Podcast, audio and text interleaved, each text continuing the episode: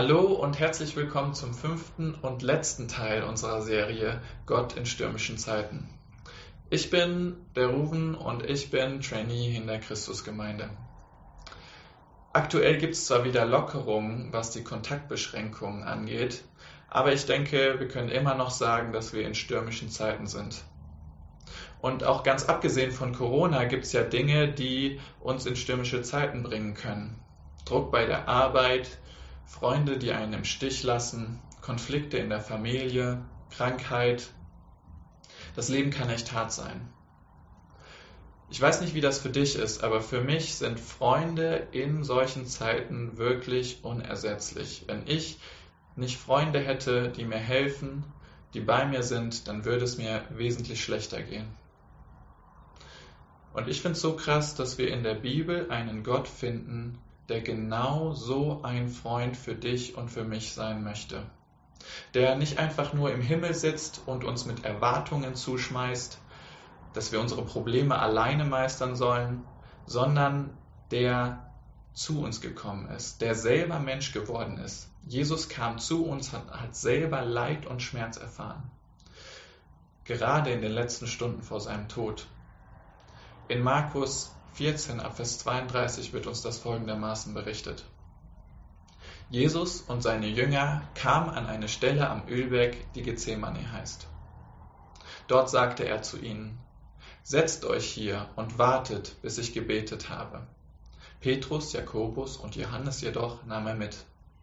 Von Angst und Grauen gepackt, sagte er zu ihnen, Meine Seele ist zu Tode betrübt, bleibt hier und wacht. Er selbst ging noch ein paar Schritte weiter, warf sich zu Boden und bat Gott, die Leidensstunde, wenn es möglich wäre, an ihm vorübergehen zu lassen. Aber, Vater, sagte er, alles ist dir möglich. Lass diesen bitteren Kelch an mir vorübergehen, aber nicht wie ich will, sondern wie du willst.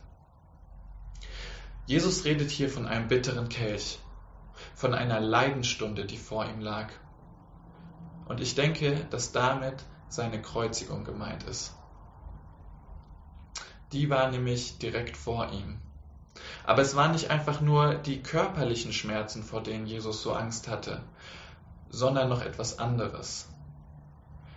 Jesus hat am Kreuz die Konsequenzen für alles Schlechte getragen, was wir tun. Und das Schlimmste ist, dass wir Gott nicht wirklich ernst nehmen der, der uns das Leben überhaupt erst geschenkt hat, ist uns relativ egal. Die Konsequenz daraus ist, dass wir getrennt von Gott sind. Und genau diese Trennung, diese Konsequenz hat Jesus am Kreuz getragen. Als Jesus gestorben ist, war er selbst an unserer Stelle getrennt von Gott. Und deswegen hatte er solche Schmerzen, hatte er solche Angst vor seinem Tod. Was heißt das für uns? Das heißt für uns, dass Jesus weiß, wie sich es anfühlt, wenn es uns schlecht geht. Ich weiß nicht, wie das für dich ist, aber für mich macht das Jesus nahbarer. Ich weiß, dass ich mit meinem Problem zu ihm kommen kann.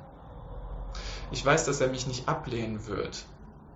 Wenn wir mit ihm reden, können wir wissen, dass er uns zuhören wird. Für uns hat er ja die Schmerzen überhaupt erst auf sich genommen. Warum sollte er uns abweisen, wenn wir von ihm Hilfe brauchen? Ich will dir also Mut machen. Egal, ob du Christ bist oder noch nicht, rede mit diesem Jesus. Frag ihn, komm mit ihm, zu ihm mit deinen Zweifeln. Ein großes Problem, das ich persönlich habe, ist, dass ich mich innerlich fertig mache, wenn ich nach meinem Empfinden nicht genug arbeite oder nicht genug leiste. Ich habe so einen Drang, die Zeit einfach perfekt zu nutzen. Und wenn ich die Zeit scheinbar nicht perfekt nutze, kann mich das sehr unzufrieden machen. Vielleicht hört sich das für dich komisch an, vielleicht auch nicht, aber mich macht das teilweise wirklich kaputt. Und da hilft mir Jesus gerade in den letzten Wochen. Ich merke, dass das Einzige, was ich machen muss, ist ihm zu vertrauen und er macht einfach alles andere. Und das ist für mich nicht einfach Theorie, sondern ich merke, dass mich das innerlich freier macht, dass ich mich innerlich nicht mehr so fertig mache, wenn ich Dinge nicht mehr perfekt mache. Ich kann ja, einfach gelassener durch den Tag gehen, wenn Dinge nicht so laufen, wie ich mir das vorstelle. Ich will dir also Mut machen. Bitte Jesus um Hilfe. Ich bin mir sicher, dass er dir helfen wird. Und ich will dich ermutigen, egal ob du schon mit Jesus unterwegs bist oder nicht, nimm das an, was Jesus ganz persönlich für dich gemacht hat, dass er für dich gestorben ist. Er will dein Freund sein. Das ist unser Impuls für euch für diese Woche. Ich hoffe, er hilft euch. Nächste Woche geht es weiter mit einer neuen Serie. Lasst euch überraschen. Macht's gut.